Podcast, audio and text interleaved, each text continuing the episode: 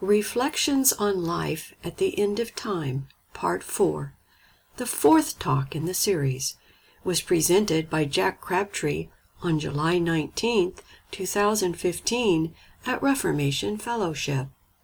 The copyright for this recording is held by Gutenberg College, Inc., 2015. Gutenberg College is a nonprofit organization, and contributions may be made at www www.gutenberg.edu. This material may be copied and distributed in whole for non-commercial and educational purposes, subject to the inclusion of this introduction. All other rights reserved. Technical difficulties resulted in reduced sound quality for the latter half of the recording. I'm just going over some reflections on life at the end of the present age. And eventually, I want to make some suggestions about what I think, if we are in fact living at the end of the present time, what do we do about that? How should we live? How should we think about that? I haven't got there yet. That'll probably be not today, but next week. But that's what we've been talking about. We're having kind of a conversation. I am at a point right now, though, where I'm going to run out of weeks before I run out of notes. So I'm going to try to, make some headway today through my notes. So we may have a little less discussion than we have in the previous weeks. So I think I'm at a point now where we can. I ask the question Are we at the end of the present time? And we have spent some time defining exactly what I mean by the end of the present time. The answer that I'm proposing is yes. I think we are at the end of the present time. What I want to do first is answer an objection, an obvious objection that could be raised to that. And that objection is but no one can ever know such a thing. And usually, the kind of thing that we think about when we raise that objection is we remember Jesus saying, No one knows the day or the hour, not even the Son of Man. And so our head goes, Well, if Jesus, who's the Son of God, who knew as much as anyone has ever known, didn't know the day or the hour, who do you think you are that you know the day or the hour? And we tend to get this perspective that what the Bible is actually teaching is that the end of the present time is actually unknowable. Well, I don't think that's what Jesus is saying, and I don't think that's true, and I want to look at some evidence for that. First of all, notice that Jesus is saying what he's saying. No one knows the day or the hour, not even the Son of Man. Jesus is speaking at a particular point in history, on a particular occasion, from a particular standpoint somewhere between 30 and 40 AD, probably. Well, between 30 and 40 AD, before he's ascended, before he's been crucified, before anything has happened, he's saying to them, Son of Man doesn't know the day or the hour. No one knows the day or the hour. Well, from that standpoint, of course he didn't. How could he? Even if he knew all the prophecy, we can clearly see this in retrospect. There are a few thousand years between when he's saying that and the end of time, at least a few thousand years, right? So even if he thoroughly understood the whole timeline and how it was going to go down, he didn't know where that fit into the rest of history. That's what he's saying to his disciples. I can't tell you right now, as I stand here, when the end of time is going to be. Well, that doesn't mean that we can't know from some future standpoint when we're at the end of the present time. And in fact, as I will go on to suggest in a moment, there are plenty of things that Jesus said that suggested that he thought there would be a standpoint from which you would be able to know, and that you should pay attention when you are in that standpoint and you can see the things happening. We'll get there in a second. There's a second objection that people are likely to raise, and that is people have been predicting the end of the age from 1000 AD on. And that's true. In modern times, every five years you get a new prediction, right? They've accelerated. So people have always been saying, I think we're there. I think we're at the end of time. I think we're at the end of the present age. I think this is it this time. So why am I just joining the chorus of futile predictions that have been made? Well, again, in retrospect, well, not even in retrospect. We should have been able to tell even at the time the predictions were being made. The predictions were being made for what I would call superficial reasons. A superficial reason would be things get crazy in the world. dramatic events happen, spectacular events happen. An earthquake here, a disaster here, an eclipse here, an eclipse there, everywhere an eclipse, eclipse. There's all these things happening that are kind of attention grabbing. And they have the superficial effect of saying, okay, you've got my attention now. Maybe something big is, ah, maybe it's the end of the world. It might be the end of the world happening. But that's just a superficial reason to respond by thinking that the end of the world is happening because famines and earthquakes and disaster and persecution and tragedy has happened throughout the ages. We all know that. That's just the fabric that history is made out of. That's not a reason to think that we're at the end of the age.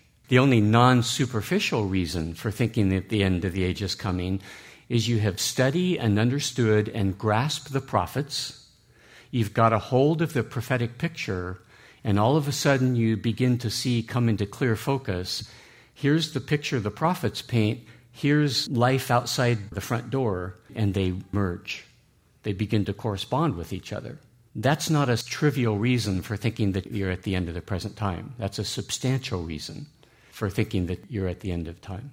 So that's true people have been predicting the end of time for millennia, but they have never had the reasons to make the claim that I'm going to argue we have today. So I don't think I'm just joining the line of one more futile prediction of the end of the present time.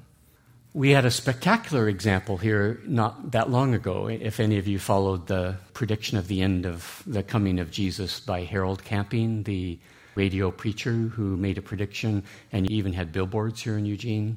I don't remember what the billboard said, but basically the end of time is here and gave a date, right? That Jesus is going to return on this date, October or something. Well, in his case, I think he had a non superficial reason for his prediction, but I think he was wrong. And I knew he was wrong. I didn't pay attention to the many times. I only paid attention to this last time. But with the last time, I think I knew enough about his teaching that I wasn't really expecting Jesus to return when he said he was going to return. The reason being, if you watched his methodology, his methodology was flawed. He was a former engineer who was looking at the Bible as this coded message from God with number codes and symbolic codes that were cueing him in to this basically coded message about when the end was going to come. And if you do the calculations meticulously, he could come up with exactly the date when Jesus was going to come back. Well, there's nothing in the Bible that would ever suggest that we should treat the Bible as a coded message. There's nothing in the Bible that suggests God has hidden an exact prediction of the exact hour and day when Jesus is going to return. Already, I'm not with him. He's turned the Bible into something that it is not. Was he sincere? I think he was utterly sincere. Maybe I'm wrong. But I think, unlike some people throughout history, I don't think he was a charlatan. I think he was utterly and completely sincere, but he just had a completely misguided interpretive methodology. And I knew that even as he was making the prediction. That's not the way to find out when, when Jesus is returning. So I'm not impressed with his prediction. I don't think Jesus is going to return on that day. So, all that's to say, just because mistakes have been made in the past, and in retrospect, we can look and see how and why they have made the mistakes that they have made, doesn't mean that it's impossible intrinsically for a human being to know when we are nearing the end of the present time. And I'm arguing I think it is intrinsically possible to know when we are nearing the end of the present time. If you want to turn with me, you don't have to, but I'm going to look at 1 Thessalonians chapter 5 here for a second. The first 11 verses of chapter 5. Paul says, Now as to the times and the epochs, brethren, you have no need of anything to be written to you. For you yourselves know full well that the day of the Lord will come just like a thief in the night.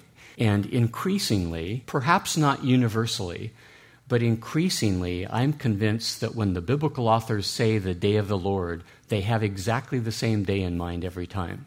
Now, there may be exceptions, there may be rare exceptions, but whenever they just throw out the day of the Lord, the day of the Lord, the day of the Lord, they expect the people they're writing to to know what they're talking about, and they treat it as if it's a known entity. Now, I know there are Bible interpreters who will come along and say the day of the Lord is whenever the Lord wants to act. I don't think that's the way they use the phrase, though. The day of the Lord corresponds to this grand, incredible climax to this present time when all kinds of stuff is going to happen, including the return of Jesus, the wrath of the Lamb that Revelation describes, where God is going to finally deal decisively with his own people, the Jews. Many of them are going to be destroyed because of their unrighteousness and their unbelief, but miraculously, God is going to save the remnant of those who are righteous and who believe on that day. And there's going to be a transformation of life on earth on that day. It's a big deal. Well, that's the day of the Lord that the prophets are talking about. You yourselves know full well that the day of the Lord will come just like a thief in the night. While they are saying peace and safety, then destruction will come upon them suddenly, like labor pains upon a woman with child, and they will not escape. Okay, so so far it sounds like exactly the opposite of what I'm saying. Nobody knows it's coming. It's going to sneak up on you because it's like a thief in the night, right? It's like that earthquake that's going to hit the Pacific Northwest and wipe us all out. We don't know when it's coming, so it could really sneak up on us and devastate us. That's what the day of the Lord is going to be like. Yeah, that's what he says, but now he goes on. But you, brethren, are not in darkness that the day would overtake you like a thief, okay? But you're an exception. For the world, it's going to be like a thief in the night that takes them by surprise, but you're not like the rest of the world. They're the sons of darkness, but you are children of light. You understand, you have insight, you have wisdom, you have perspective. And so, what does that mean? I think what he means by that is you know enough that when the signs of his coming begin to make themselves evident, you'll be ready and you'll expect it and you'll anticipate it because you're not ignorant. You're not in darkness. You're not without understanding like the rest of the world is. So, but you, brethren, are not in darkness that the day would overtake you like a thief, for you are all sons of light and sons of day. We are not of night nor of darkness. So then, let us not sleep as others do, but let us be alert and sober. So notice the exhortation. Because we're not ignorant and we know the day is coming, let us not sleep as others do. Let us be alert and sober. It should sober us up because the day of the Lord is quench time that it's for many, many, many people on the world, it's going to be the point of the determination of your eternal well being. And that should sober you up, okay? That this is not fun and games. This is not just stuff we're talking about. This is not just stories we're telling ourselves. This is where God is going to enter into history. And when God enters into history, a determination is going to be made about your and my destiny. Not everybody, as we have discussed in the last few weeks. Some a lot of people will survive to make a decision again later, but a lot of people are going to find this day the day of the point of no return. For those who are asleep, do their sleeping at night, and those who get drunk get drunk at night. But since we are of the day, let us be sober, having put on the breastplate of faith and love, and as a helmet the hope of salvation. For God has not destined us for wrath but for obtaining salvation through our Lord Jesus Christ, who died for us, so that whether we are awake or asleep, we will live together with him. Therefore, encourage one another and build up one another, just as you also are doing. Okay, there's a lot of things we could talk about, but the main point for going to this passage right now is I don't see how we can understand Paul's argument any other way than when we get to that point, the children of light are not going to be caught off guard but it's only the children of darkness are. Well, how can that be? If we can't have some kind of sense by reading the signs that the signs are pointing to how imminent the day of the Lord is, then there's no way we couldn't get caught off guard. But he's saying we won't, not if we're children of light. I'm going to turn to Matthew 16 here. This is now Jesus speaking. In Matthew 16, he says, starting with verse 1 The Pharisees and Sadducees came up, and testing Jesus, they asked him to show them a sign from heaven. But he replied to them, When it is evening, you say it will be fair weather, for the sky is red.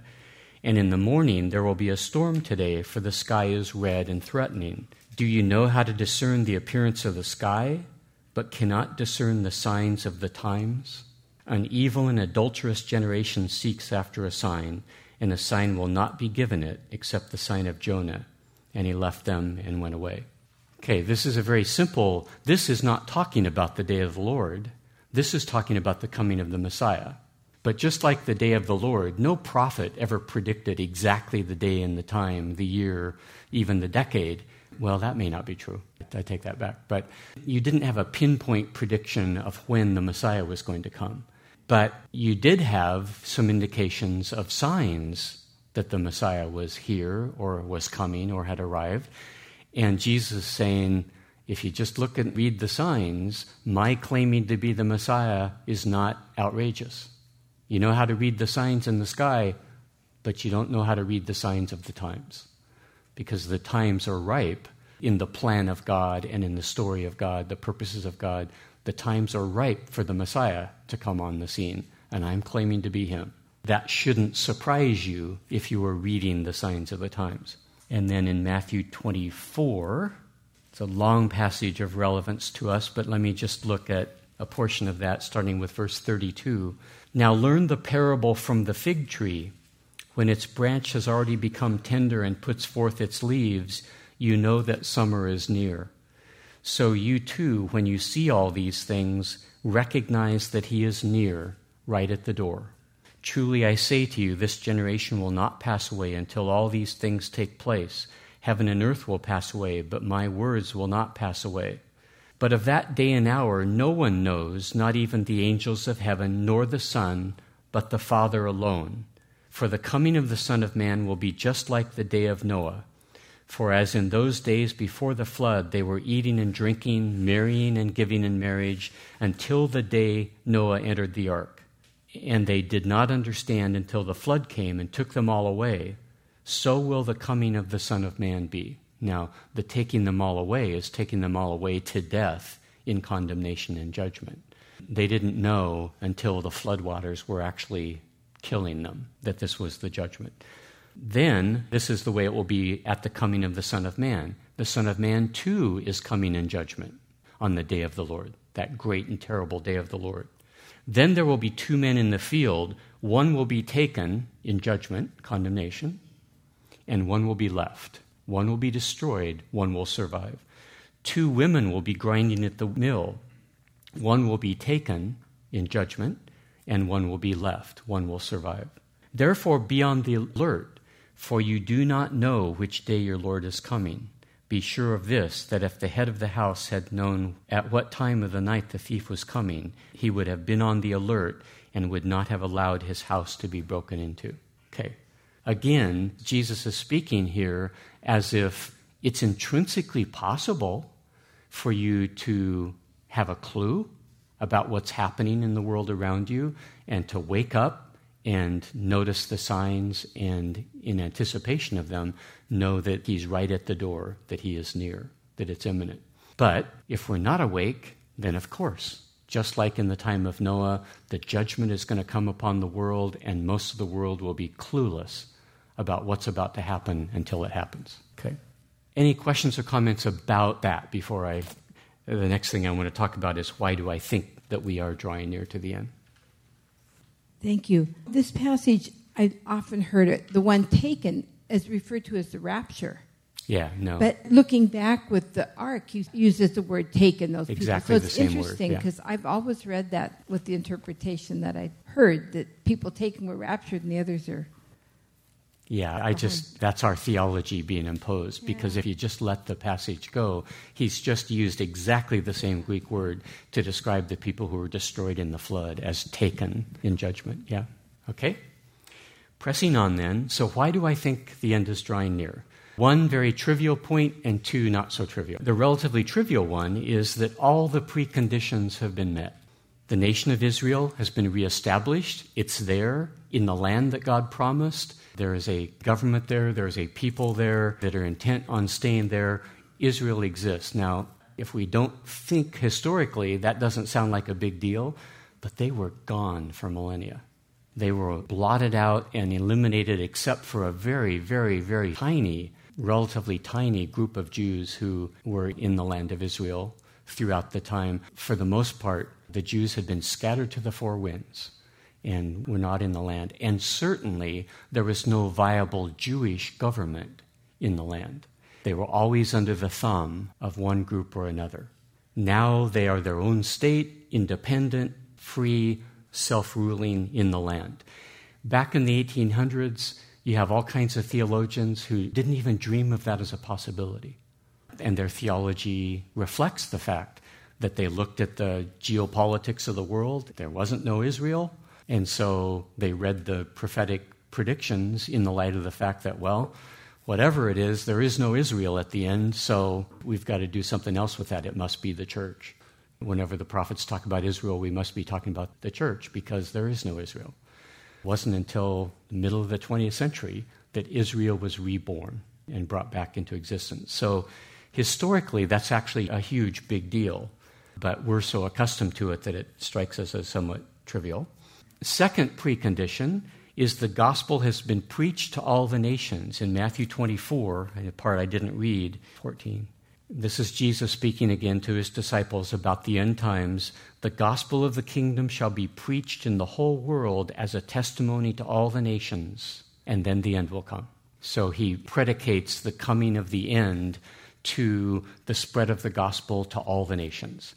Well, arguably, that's done. There are probably a handful of Stone Age tribe Filipino jungle dwellers who don't know the gospel. But by and large, for the most part, across the world, all the nations have heard the gospel of Jesus Christ. So that condition has been met. Now, a lot of people think that there's another precondition that needs to be met, and that is a temple needs to exist in Jerusalem. But that's contingent on a particular interpretation of a handful of passages. And I'm not convinced, I'm actually convinced to the contrary, that those passages are even talking about a temple being in Jerusalem at the end. I don't think that's true. So I don't think the rebuilding of the temple actually is a precondition for Jesus returning. If I'm right about that, then all the preconditions have been met it's only a matter of everything being put in place and the end time scenario then being played out. That's all that remains to happen from a prophetic perspective, from the standpoint of what has been predicted. So that's a relatively trivial point. It's not an unimportant one, but it's a pretty obvious one, I think. Not so obvious, and this is a big deal to me. If we look at Second Thessalonians, well, I'm going to look at 1 through 12.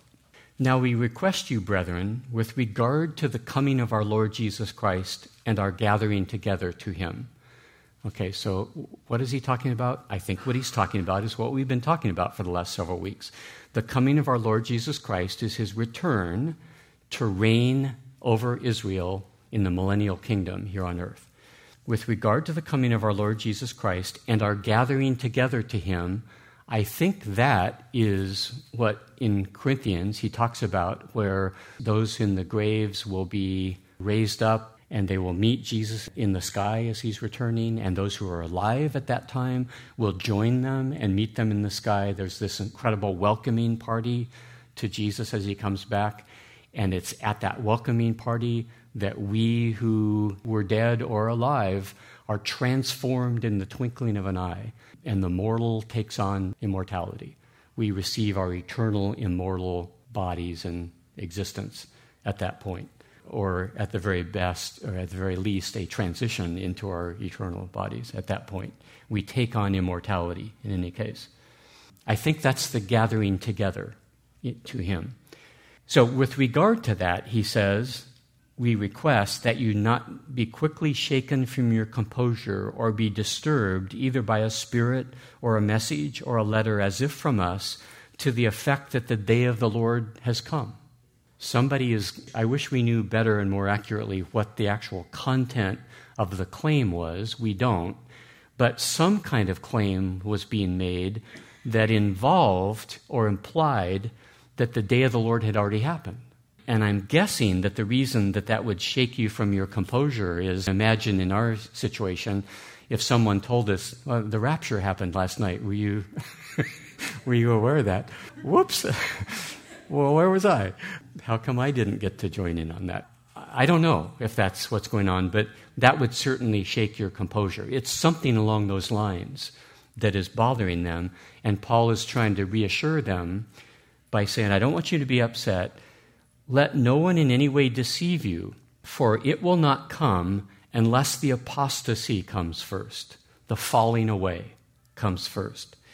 And the man of lawlessness is revealed, the son of destruction.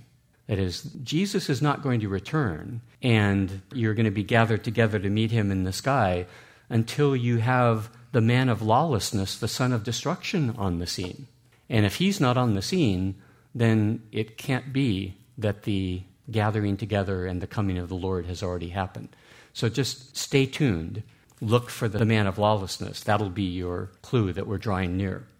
So, unless the apostasy comes first and the man of lawlessness is revealed, the son of destruction, who opposes and exalts himself above every so called God or object of worship, so that he takes his seat in the temple of God, displaying himself as being God. That's one of the passages that people think means that the temple has to exist because he's going to take his place in the temple of God. But I'm inclined to take that as figurative. It has to do with who he thinks he is, not literally what he's going to do. Do you not remember that while I was still with you, I was telling you these things? And you know what restrains him now, so that in his time he will be revealed. For the mystery of lawlessness is already at work, only he who now restrains will do so until he is taken out of the way.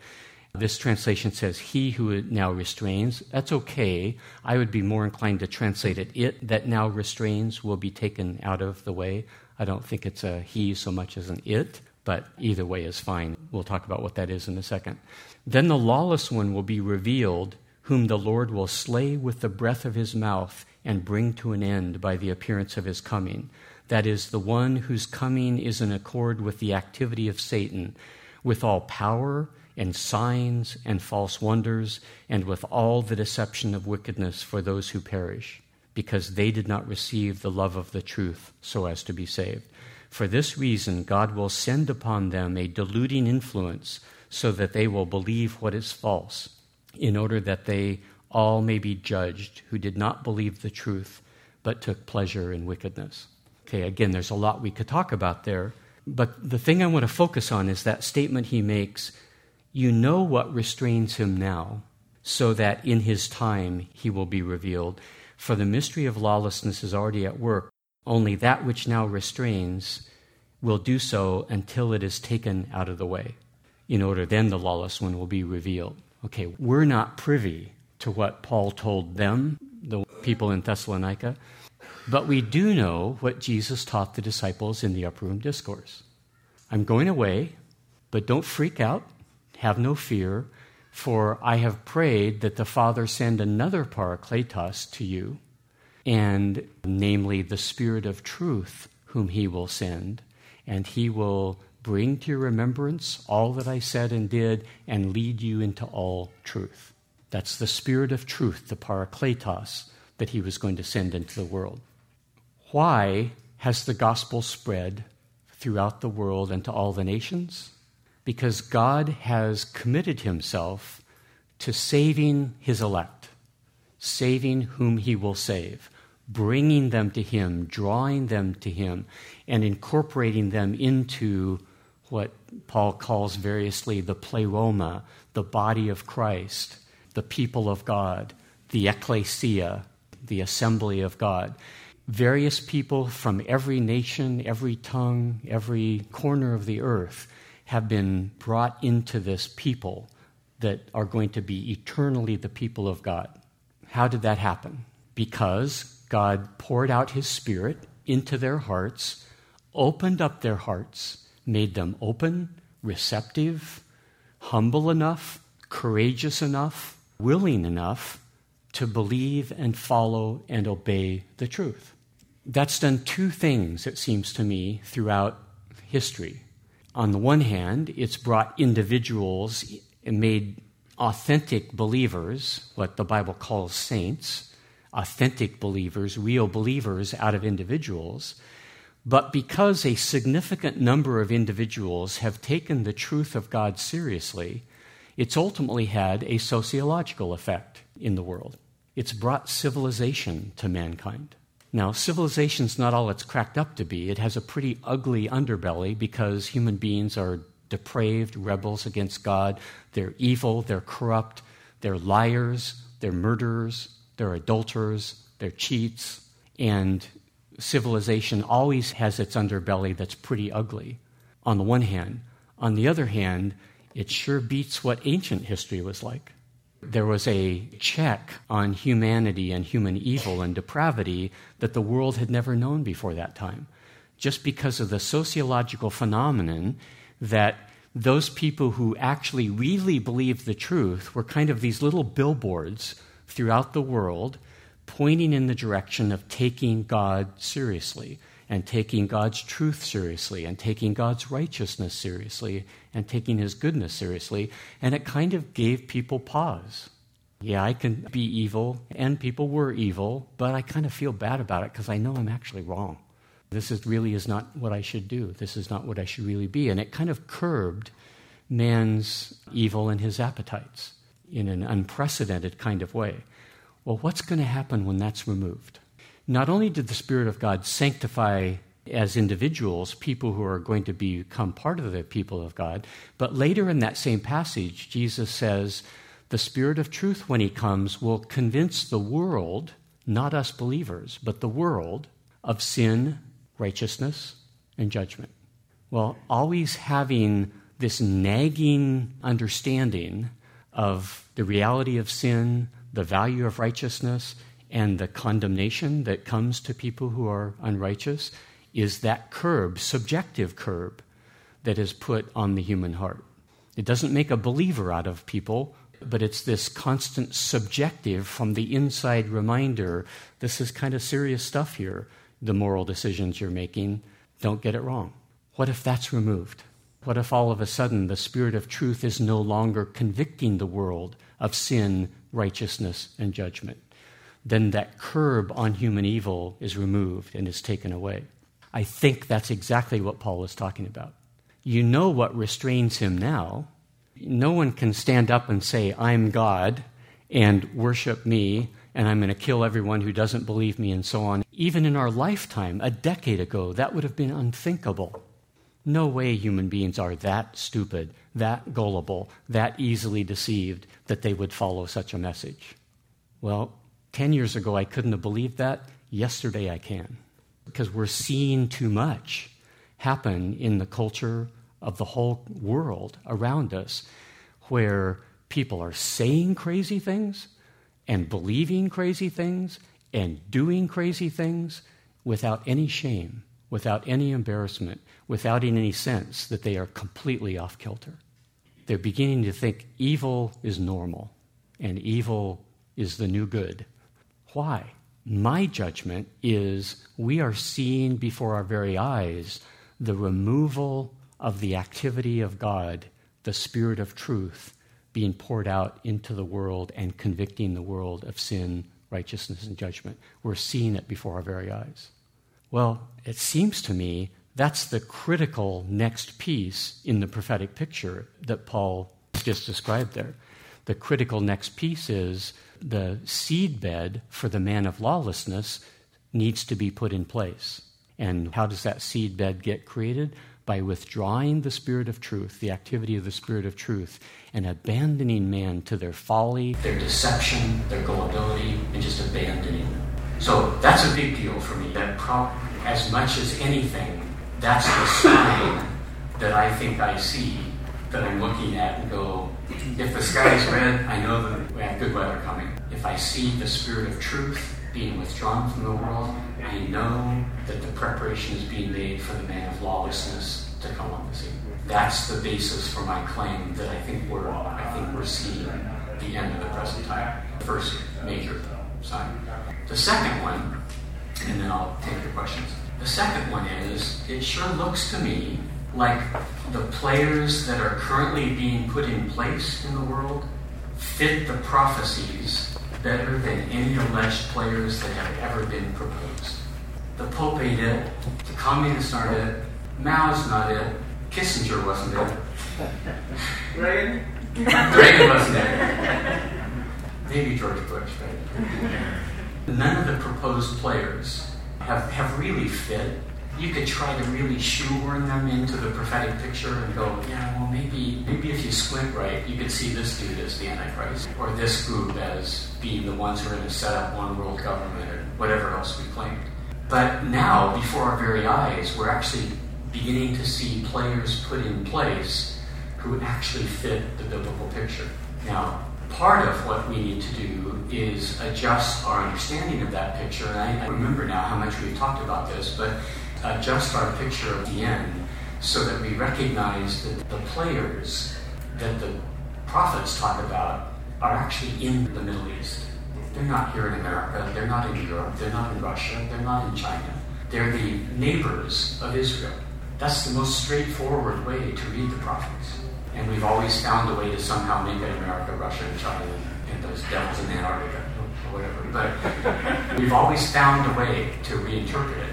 But a straightforward reading of it is it's Edom, it's Moab, it's Egypt, it's Syria, Persia. The same players that played out as the enemy of God in the ancient time are going to be the same players that are going to be in play at the end of time. That's the straightforward way to read it. So that was the insight that I got by reading the books by Joel Richardson that I think I might have alluded to. On an aside, I had a phone conversation with my friend today that reminded me that I better say this. I don't accept everything that Joel Richardson is saying in his books. He's not a divine determinist. I am. He's a dispensational premillennialist. I'm not. I don't accept their version of the prophetic picture. Premillennialism I do, but not the whole rapture, pre-trib rapture, seven years of tribulation, all that kind of stuff. I don't think that's the right way to interpret the prophets. So I'm not there with him. He's a Trinitarian, I'm not. You go right down the line, and there's all kinds of significant differences between his theology and my theology. And I'm not recommending everything that he says. What I've gained is this one significant insight, and that is the Antichrist. It's Islam that is the engine that is driving the anti God energy again to wipe out Israel, to wipe out belief, to take over the world. Those are the bad guys in the prophetic picture at the end of time. Well, 30 years ago, if you had said, well, that what's really going to come down in the end is Islam, I would have laughed at you. Islam looked like it was dead as any kind of viable geopolitical force. It looked completely dead. With the fall of the Ottoman Empire during World War I, because they allied with Germany and the French and the British defeated the Ottoman the Turks, the Ottoman Empire collapsed. And for decades, it looked like Islam was a thing of the past, this kind of quaint relic from past times, this religion that was spawned and had a golden age and lived and met its demise in World War I and now was gone. But we have seen an incredible resurgence in just the last couple decades. An incredible resurgence. One that who of us would have ever predicted. Very reminiscent of the picture in Revelation of the beast with a number of heads. One head received a fatal wound but was restored from its fatal wound. And it's that one possible interpretation, it's not crystal clear, but one possible interpretation is that's the head that's going to be the player in the end time. The one who received a fatal wound to the head and seemed to be dead, but was revived, was resuscitated. Sure looks like that could describe Islam to me. It seemed to be dead to geopolitics, and all of a sudden there is no more relevant geopolitical force in the world today. That's pretty powerful. So we can talk more about that. But basically, with the resurgence of fundamentalist Islam, we are seeing what looks to be exactly the right kind of ideology, religion, to bring to pass everything that the prophets predicted in their prophetic picture. So those are the two big reasons for me.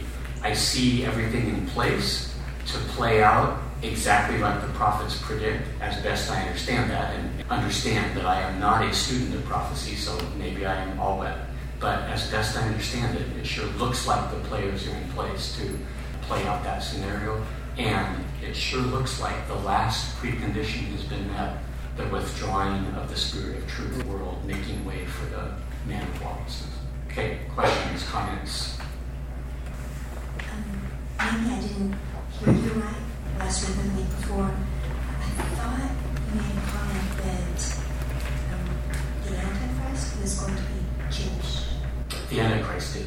Well, uh, the Antichrist. See, the Antichrist is not a biblical term. Some people go to 1 John where he talks about you've heard that Antichrist is coming, and now there are many Antichrists in the world. Antichrist is simply the opposition to Christ that has always been there and always will be there. That's what the term Antichrist actually means. It's not a person. The person that we're talking about, the one that Paul calls the man of lawlessness, is the beast in Revelation. It's the a king or a prince in Daniel that he goes by a lot of different names, but he's never called the Antichrist. So what you have in the picture in Revelation are two individuals who are figure, a big beast and a little beast, a big beast who arises out of the sea, and a little beast who arises out of the land. The little beast who arises out of the land, I think, is Jewish. The land represents Israel. He emerges out of Israel and is basically a false Messiah. So the false Messiah is Jewish, but the false Messiah encourages everyone to worship the other beast in Revelation. And the other beast is Islam. And he will be some kind of Islamic leader, caliph or something. And so, if you could remind us what was being said about Islam believing in Jesus uh, or, or Jesus as a prophet. I mean, how does Judaism and as a and Jesus as a false prophet, prophet merge with Islam at that point? Because I think this false Messiah guy is going to come back and say, hey, everybody, you know me from history. I am your Jesus, you know, the one that you Jews didn't like very much, and the one that Christians think is the Messiah and so on. I'm Jesus, just a prophet. Muhammad is the great prophet, the last prophet, the final prophet, and we all need to do as Muhammad taught us. And you all are going to begin to live like good Muslims, or I'm going to kill you. The Jesus figure in Islamic eschatology and in Revelation is an enforcer. He's a brutal, vicious, bloodthirsty enforcer who uses coercion to get people to follow the big beast. I think the caliph. Leading questions unanswered. And the reason everyone's going to fall for it is because so many terrible things are happening. He's also going to be, in a sense, providing some kind of salvation from the environmental calamities. Yeah, okay, this is going to happen, I believe, if I understand the picture rightly. I think all this is going to happen during a time where Israel has been conquered by the armies of the beast, of the caliph. They've been conquered and they're being, as it gets put in Revelation, and Jerusalem will be trod under the feet of the Gentiles for three and a half years.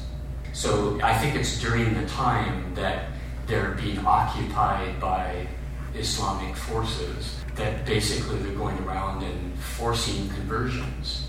Well, if you're a Jew and the choice is practice Islam or die, and you're a secular Jew, you're an unrighteous Jew, you're an unbelieving Jew, okay, you throw in your lot with Islam. Uh, what choice do you have?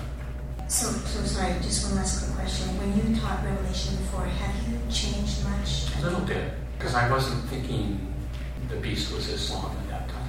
But if you go back and, and look at your notes from Revelations, it'll maybe basically still be. Basically, yeah, basically. Just a question about the um, holding back of what we would call the spirit of truth. When that is taken out of the way, how will any of this much? Well, it won't be taken away from those who are being sanctified. See, what does it mean for the Spirit of truth to come into the world? It's not like you can bottle it and sell it at Starbucks. It's not a substance, it's a metaphor for God's activity. It's a metaphor for what God is doing. So the pouring out of the Spirit of truth is a metaphor for God is at this point in time committed to working in the hearts of individuals, those who are His, to sanctify them, those who are not His, to convict them of sin, righteousness, and judgment. Well, what happens when God just plain stops doing that? He's no longer convicting the, the unbeliever of sin, righteousness, and judgment. He's still sanctifying the believer, arguably. I don't see how you can go without him, him working in our hearts to sanctify. Right, that's what I was thinking, is it feels like then we're left on our own, sort of. Yeah. And whatever we have believed becomes our Yeah, too often in theology, we've made the Spirit of God a commodity, and then we make absolute statements like he's either here or he's not here, or you either have him or you don't have him. It's not that simple. These are all just metaphors that are trying to get us to understand the role of God in our lives. like being filled with the Spirit, Yeah, like yeah, or the indwelling of the Spirit. yeah, so when we think about God taking that away, it feels like it would be taken away from us right, right. But I think that's the right way to think about it. It's not a commodity that's either that God is either giving or not giving. He's working his work differently in different individuals. But then on the grander scale, on the broader scale, what's happening in the world? Well, if he stopped convicting the world in general of sin, righteousness, and judgment, it's as if the Spirit of truth isn't even here in the world anymore. Just a picture of that. I have a question about the uh, temple Uh-huh. being rebuilt and why do you think that's not literal? Why in Thessalonians I think it's not literal? Because Paul in Second Thessalonians seems to be referring to the prophecy in Daniel. I think we're getting is Daniel 11, 11 or 12. And what Paul is talking about in Second Thessalonians is who this guy thinks he is. He thinks he's God. Every other God that he should be worshipped, no one is more important or a bigger deal than he is. And that's what Daniel 11 is talking about. Daniel 11 says nothing about a temple or sitting and taking a seat in the temple. So if he's saying the same thing and in fact getting his picture from the Daniel 11 passage, then I think when he says taking his seat in the temple of God, I think that's a metaphorical way of saying he thinks he's equal to Yahweh himself. His self concept is that he's as important and as exalted as that he should be able to march into the Holy of Holies and, and live there. I'm reminded that Jesus used an expression the Pharisees sit in the chair of Moses, you know, Mhm. do what they say, but Yeah. don't do what they do. Yeah, great, great example. I mean, maybe there was a literal chair, but I think he meant with the same authority. a figure of speech. I was hoping some of the answers, the questions I had would get answered before you got, got to me, uh, but they seem to be growing rather than. Okay. It is not unusual. The theology that I was taught, which was basically the dispensationalist, dispensationalism that you were talking about earlier, was that the Spirit of God it was the, the restrainer, as you have taught, and that the restrainer could not be removed from the world without the rapture because the, the believers would have to go with it. So that's one explanation for how the Spirit uh, of God can be removed from the world without it being removed from believers is that we go with. Okay, let me, let me stop you there. So notice how we're thinking about that when we make that kind of claim. We're thinking of it in those absolutist terms that I was talking about. The Spirit is either here or he's not here. He's either present in history or he's not present in history. And so the argument is if the Spirit of God is inside, and dare say that that perspective is actually thinking of the Spirit as located inside of me. So if the Spirit is inside of me who is a believer, then he has not been withdrawn, has he? That's the argument. But part of that is that his activity through believers is, is what is actually restraining sin in the world. Okay. But we know that's not true. Right? It's not merely the Spirit's activity through believers, because if the Spirit of God does not open the eyes of people to see the truth and what is happening, then they persecute you and crucify you. They don't follow your example. So the Spirit is also working in them, if not to sanctify them, at least to give them pause, at least to tutor their conscience enough that it curbs their unbelief and their depravity enough to allow the gospel to go forth as it has. So, what if he continues to work in you, but he's no longer working in me? Then you can evidence the fruit of the Spirit and live a Christ like life and a godly life all you want, and I'm going to hate you for it. It's not going to give me pause so much as it is going to just infuriate me and make me want to kill you. And part of this is I'm bringing it up because worthy justification. I'm not necessarily advocating it. But a question on your, you mentioned as you were reading the falling away. Mm-hmm. And so I felt like you glossed over that. What is the falling away? And is that something you see as already having happened or something that we're in the process of or something? I think it's happening before our very eyes. And it's ultimately a falling away from truth. And that, that's what's interesting to me. I don't think there has ever been a time in all of there have always been unbelievers. There have always been unrighteous people and wicked people. There's always been skeptics. There's always been people who don't know and who are opposed to the truth. That's not new. But I think this is unprecedented.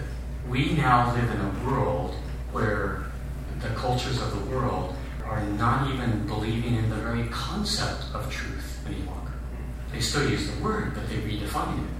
Truth is whatever I say that it is. Truth is whatever the government says that it is. Truth is whatever your peers say that it is. Uh, philosopher, our philosopher John Rawls is famous for having said at one point, truth is whatever my peers will let me get away with saying. So you feel that this is a general sociological thing in the world, not for the church What do you mean, not for the church? What, uh, oh, the I falling mean, away. the falling yes. away. Yes. Well, but you'll see, I'm sure we'll see the effects of it in the church. You'll see all kinds of Well, capitulation by the church. And, we're, and, and we are seeing capitulation by Yeah. the church for, and in particular in issues of ethics Exactly. and morality. So, uh, yeah, I can see that. And for the dumbest reasons. Yeah. That's what's incredible. That's what's breathtaking. Is it's not because of good arguments. It's because they've been bumper stickered into it. No, not really any, any No substance. at all, Yeah, just, no just substance. pressure from the world. Exactly. Yeah. It seems also to me, and I know that this is different than the way you look at Revelation, but as I read in about the seals, mm-hmm. we have a conqueror going out to conquer, a nationalistic zeal, which seems to describe to me very well World War One. Then we have the uh, next seal, which is the red horse that makes war and takes peace from the earth. And to it is given a tremendous you know, uh, sword. Sounds to me a lot like World War II and the, the uh, nuclear uh, weapons that began at that time and proliferated since. Then you have the, the death and famine. I haven't researched those historically, but I can see how they fit into the world scenario or history since then. And now we're seeing something that's unprecedented for five, seven hundred, or anyhow, hundreds of years, is we're seeing uh, believers beheaded for the name of Christ, which sure sounds like the fifth seal. So I throw it out there as a possibility. And, and as possible. My reasons are not are more internal to the comparison of Revelation with Jesus teaching on the end times, but what we're talking about here does not hinge on that at all. Okay. Difficulty. I was raised in the church, for better or for worse, and I was raised watching videos that showed military-esque individuals going around tattooing people with 666. And the message was, don't you dare get that tattoo. That seemed to be the idea that the end times represent a sort of litmus test. Like, right in step with the kind of free will mentality of you got to have Jesus in your heart when this day comes. And you read the, the Thief in the Night. This preparedness is required. So there's this immense idea or push in the religion that I was raised from, which I could call Christianity, but I'd rather not, that, oh my gosh, if you are asleep when the progressives take power in the White House, you are screwed. that being said, I went to a very nice school that gave me a lot of new books to read, and I sat before very nice professors that conveyed this idea that divine determinism is a powerful and real way to understand rational biblicism, the Old Testament, and how it actually can feed in and meet the New Testament in, in both their ideologies. Like, it became this powerful understanding that says, I see now that it's God's hand. We are just simply the glove. So I can't tell if the end times are like a party, in the sense that let it come about, let God bring it into the world, so be it. Because I will know how still to proclaim the same God that has chosen me from this great West Coast society. Or if it's supposed to be super sad, and I can't figure out why it would be super sad, right? Because the worst thing you could do in my old religion would be kind of sort of threaten to convert you by a tattoo, which sounds a little too mystical for me now, or uh, kill you, which doesn't seem like a big deal for me. I'm, I'm sorry, I'm not following you. In, in your old way of thinking, Oh, in the old religion, it's like if you don't take the mark of the beast, and people talk about the, like being crucified again and all the fun stuff. The Romans, like okay. we Christians, we need to work on our trauma. But the point still is, like I don't get the big deal. I've been through the end of the world several times, being this old now, and I'm also from Los Angeles. So what if, and so what if you want to give me a tattoo? Like God is written on my heart. So I don't know why this end time thing seems to be such a bummer. Do you understand my meaning? Okay, yeah. Have I said it's a bummer? I, I'm not saying it's a bummer. Oh, good. I think it's exciting. I think so too. Now, there's two sides of me. And see, most of us are not as tough as you are. Okay. So when I contemplate this being the end of time, if I know enough about the end of time, I realize there's going to be a lot of pain, suffering, destruction. It's not going to go well for somebody. Now, we make a mistake if we think that God's focus is on the Pacific Northwest. Sure. No, his focus is on Israel and the neighbors. Most of the really, really bad stuff is going to happen there. And we are going to be watching it on television or hearing it. If an EMP doesn't hit first, we're going to be hearing about it. And we're going to be watching it or hearing it. However, it is such a big event, and it involves, it entails the spirit of truth being taken out of the way. Well, I think that's probably worldwide. And with the spirit of truth being taken out of the way, that's going to make life in our culture a little hotter and uncomfortable for believers. Now, is that a good thing or a bad thing? Well, ultimately, the New Testament says that's a good thing. You get to be treated like Jesus was and the prophets. And you want to be treated like Jesus and the prophets because it means you're right where you ought to be. So it's a good thing, it's a thing to celebrate, and yet is it a thing to fear? I fear it. Why? Because I'm not as tough as you are. Well, but it's the good news now and in the end times. It's the good news. Like that Sure. Jesus is a meaningful God. That He has come into our history, and into our narrative to speak to the truth of us. That's profound, even if you have to suffer for it. Oh, absolutely. But if you have to suffer for it, you suffer But for it. That's the rub. To church rules of my life, so I get what suffering's about. Like, like, I also don't understand your withdrawal, like, spirit of truth thing, because you seem to be like, and it's gonna be like Thunderdome from Mad Max. But I've been to plenty of churches where I was pretty sure the spirit of truth wasn't there. And so it feels like the Pharisees, the model of the way the Jews have screwed up, God could withdraw the spirit of truth, and we're gonna have church just fine. We'll continue right, propagating a morality that doesn't really need a God because we can just walk around and like we're all okay. So I don't foresee the heat gets turned up. Well, maybe you get relegated to the back of the church. Like they come through with guns, that's fine, but I could see, think of a lot worse things for society. Mostly, I was in American Christianity from the day I was born till now, and I don't get those people. I see people gathered together and they seem to want to create a morality, as the Pharisees did, that is antithetical toward the bravery and the sacrifice of faith toward God. Okay. So, help me out. Well, most of us, in fact, Revelation calls it a time of testing. Now, I think it's primarily talking about the Jews in Israel, but as an analog, I think the end of the present time is going to be a time of testing for believers. Now, why is it a time of testing? Because most of us don't like to suffer. And so the choice that is going to be before us is are you willing to persist in believing and obeying and following Jesus and suffer for it? Or when all is said and done, you want to rethink this whole Jesus thing and give up on that because you're going to suffer for it. I mean, think of Jesus in the Garden of Gethsemane. But I'm thinking of Did- Peter denying Christ before the crow. Even that you say choice, but I don't see the choice. Because the I'm sorry. I'm thinking of Peter before the crow. Peter himself denied Christ three times. Right. He come to my door and say, Are you Christian? Uh, sure. I would have to have a long theological discussion about American Christianity and its conception in the States and how it manifests through evangelicals and Billy Graham. And once we got to the end of the conversation, if they were not bored to death, we might be able to use the word Christian to apply myself. So I still don't know what the choice is. I still don't see the trials. Well, I, I'm sure it's going to be a very individual thing. Sure. It's going to be a very individual thing, and we're going to be sorted out. There are going to be a lot of the Christians that you're talking about who are going to bail like crazy. If it's going to cost me, I'm not interested in even identifying with Jesus and church and so on. You're also going to have a lot of persecution coming from the so called Christians mm-hmm. because they're going to be given over to a faith that's not the faith. And they're going to see people who actually believe the authentic faith as an enemy, as a thorn in their side.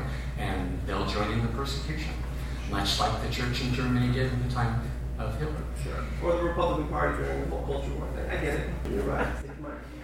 Um, well, you know, I don't know if you, you're reacting to this, but I remember during those times during the Jesus movement that a lot of preachers and pastors used prophecy in a way to kind of like scare you into him. Scare you into heaven, I think. That. But, well, they would say how if you take the mark of the beast, you know, you better, Right. and like Billy Graham used to say, Right. you know, you better get yourself straight before you end up on a slab because that's the last chance you got. And I think my enlightened friend here, he realizes that it's all in God's hands, and therefore we, we can rest in that. So, learning about the end times isn't about, all about preparing yourself to make the right decision at the right time. It's all about, it's actually more about, from my perspective, it's about encouragement. It's about knowing that during those times, if you ever find yourself in that position where you seem to be defending yourself against idiots, you just basically remember that we were told in advance this was going to happen, and don't take it as anything that's going to threaten your, your destiny. Just know that your faith. Not only that, but it's worth it. So you die. Now, it takes a significant understanding to be able to have that perspective. And a lot of Christians throughout the times have not had that understanding, and they're driven by their fear. And a lot of the people, and a lot of the theology that you're talking about is fear driven. We must avoid being fear driven in everything that we do and in everything that we think and how we process all of this. This is not about being scared. This is about being enlightened, about, as Daniel puts it, being those with insight, knowing who God is, knowing what He's up to, knowing that He's right on track. As I said several weeks ago, before this is over, it's going to look like God lost. Well, if we don't know that looking like God lost is right on schedule, that's going to shake a lot of people. Don't be shaken. It's right on schedule. It's exactly how God said it was going to play out. He's going to pull it out of the fire at the end, and he, everyone will know that Jesus is king at the end. But it's after it looking like God and his son Jesus were full of it. They didn't know what they were talking about because his mom is, or whoever, is in the ascendancy and has beaten them and has defeated them. So if we don't know that ahead of time, then we're going into this thing without insight, without understanding. Uh, one more. Your use of the word Christian is confusing to me because if we are Christ's, we can't be lost. If He has chosen us, we can't be lost. He's chosen us, He's guaranteed that He'll complete that work. But you're saying Christians will fail Okay. because of fear. So would you define Yeah. that term? Yeah, many of us have been habituated into using the word Christian the way the Bible uses the word saint, hagioi, the ones who have been sanctified. But the problem is, history has shown, has given birth to a religion that is the Christian religion. And all kinds of people identify with various factions or various traditions within the Christian religion who are not actually the people that the New Testament would call saints, hagioi. The ones that bail are the ones that are adherents to the Christian religion, but they have never been sanctified by the Spirit of truth. And their unbelief is revealed by how they do under the test of persecution, tribulation, that kind of thing. So, don't. Okay, I've kept you too long, so I'll let you go.